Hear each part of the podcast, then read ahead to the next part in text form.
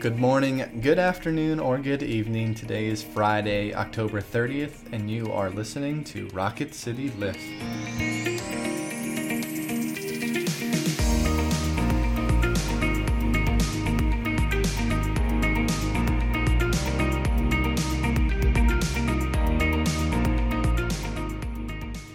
Hi, everyone. Welcome back to Rocket City Lift. I'm Tara Bulger. And I'm Brett Goodeman. We come to you three times a week and try to bring a bit of a spiritual lift to your day. Today, we're going to continue talking about tikva, the Hebrew word for hope. But before we begin, let us have a moment of prayer. Let us pray. Lord, we ask that you would lead us, that you would lead us in your righteousness, that you would lead us in your grace, that you would lead us in your love. Give us the humility to follow and the same care for the world that you have. And we pray this all in your name. Amen. Amen. Our scripture passage is from Jeremiah, the 29th chapter, verses 4 through 14. Thus says the Lord of hosts, the God of Israel, to all the exiles whom I have sent into exile from Jerusalem to Babylon build houses and live in them, plant gardens and eat what they produce.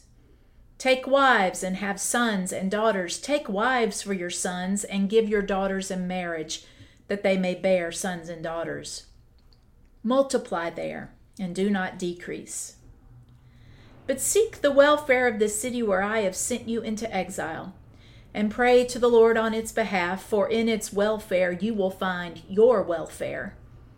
For thus says the Lord of hosts, the God of Israel Do not let the prophets and the diviners who are among you deceive you, and do not listen to the dreams that they dream. For it is a lie that they are prophesying to you in my name. I did not send them, says the Lord. For thus says the Lord Only when Babylon's seventy years are completed will I visit you and I will fulfill to you my promise and bring you back to this place. For surely I know the plans I have for you, says the Lord plans for your welfare and not for harm, to give you a future with hope. Then, when you call upon me and come and pray to me, I will hear you. When you search for me, you will find me if you seek me with all your heart. I will let you find me, says the Lord and I will restore your fortunes and gather you from all the nations and all the places where I have driven you, says the Lord. And I will bring you back to the place from which I sent you into exile. This is the word of the Lord. Thanks, Thanks be, to God. God. We're breaking out our Friday fun question. Tara, what is the most random or odd pet peeve that you have? So I have a pet peeve when I am driving and if I have a passenger in the front passenger seat, if if they have their sun visor down for no reason, it drives me bananas. like I have to lean over and like flip it back up. I don't know what that is, and it's totally like a control issue. Uh-huh. Like when I see it come down, I like uh, start, start getting tense. tense. I don't know what that is. What about you? Um, I have a very, very particular way that I think the dishwasher should be loaded. Oh. That the top, certain things should go on the top, thir- certain things should go on the bottom, and they should go in a different way. It's to the point of like when everyone's help cleaning up at a family's or friend's house, I will not load the dishwasher because I don't want to open it and have it be jumbled. and and like I'm I'm gonna have to take everything out and then put it back in this is a moment of confession because, like, I grew up without a dishwasher. Uh-huh. I don't think I lived in a house that had a dishwasher until I was 28, 29. But um, I am a terrible dishwasher loader, and Brian is just like that. And I can't tell you how many times he's like, "This was not in the right place." I'm like, "At least I put it in there." See, what uh, what's funny is there was about five years we didn't have a dishwasher because it broke, and we couldn't yeah. afford to get it fixed, and so we hand washed dishes and so I think that it's when I got when we got it, I'm like, okay, well, this is how it needs. Maybe, maybe it's my like warding off the broken dishwasher fairies. And to hope this that- day, I would rather wash dishes by hand than use the dishwasher. Yeah. And so, like, our marital compromise, this is going on way too long. I'm sorry, listener, um, is that Brian will load the dishwasher and I will wash all the pots and pans. that marriage hashtag marriage. Totally. Anywho. Anywho, getting back to the passage.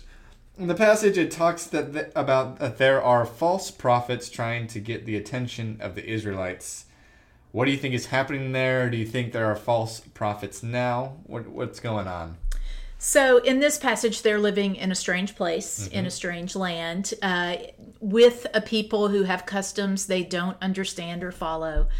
And so, there are false prophets who say, This is the way mm-hmm. you become righteous. Mm-hmm. This is the way you connect with God. Mm-hmm. And none of those are the ways that the Lord God has called the people of Israel to do. Um, and but you know they're right there in front of them. And this is a people who feel lost and in exile. And i got to think that was pretty persuasive right? That maybe i'll try something else hmm. As far as false prophets now i mean absolutely right? Yeah. um, success money the way we look all of those are things that tell us in some way that we will be better we will be happier if we have those things. What do you think? Yeah, I mean, if I think you're exactly right, and and if we look at the passage, it has this whole long line about uh, holding on to hope and to and making homes in Babylon, and then as soon as it talks about seeking the welfare of the city, and it talks about taking the wives as your daughters and taking the sons as as or taking the men as your sons, um, it then says, "Don't listen to the prophets and the diviners who are trying to deceive you." So you have to imagine that there's a group of people that are pointing them away from this long commandment uh, that that God just uh, instructed them to do uh, to actively engage in hope, to actively engage in the kingdom wherever you're at. Um, I, th- I think perhaps we see uh, if, if I'm going to if I'm doing mirror reading and I'm surmi- surmising what what the diviners may have been saying is is you know run away from this uh, point. Run you're in exile right now um, just just get away. Uh, but God says you know take root uh, take hold. Um, and I think that that's uh, uh, still a common thing of you know just run away it's just if it's too hard just give up walk away I used to over. say I'm moving to Montana. I'm moving to Montana. I've never been to Montana, but to me it was far enough away. I think this is really a good um, example of what it is like to live life as a Christian, meaning that we are in the world but not of the world. Mm-hmm. So we live in this society that tells us all these things are important. And we can be a part of the society and work for its welfare, but at our core, we are supposed to always be oriented toward the Lord God and what God calls us to do. Um, and there's there is always tension. I think if there's not tension, I have to take a good look at what I'm doing and how I'm living. yeah Um, but yeah, we are in the world, but are not to be of this world. Well, I mean, it, it's especially again we, we've talked about this a bunch with uh, you know with voting se- election season coming up and and political allegiances of you know uh, when I look at the political party I support, I'm like.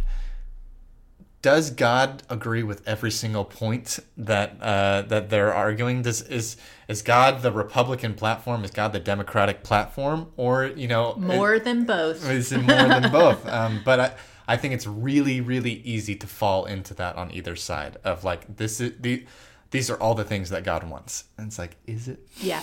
Well, and I mean, I think. Thank you for allowing me to preview our next sermon series, Yeah, right? I'm just setting Which you is up. from Philippians, where Paul reminds us we're supposed to be citizens of heaven, right? So Mm-hmm. everything we do, voting, how we spend our money, how we spend our time, Mm. is always supposed to be aligned with what God calls us to be. Yeah.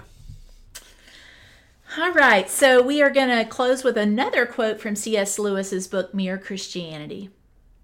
Really great moral teachers never do introduce new moralities. It is quacks and cranks who do that. Thank you all for joining us today. We hope you have a good weekend and stay safe out there. We'll be back on Monday. Now may each of you go out to love and to serve, to be well, to care for yourselves and others, knowing that the grace and love of God is upon you. Amen. Amen.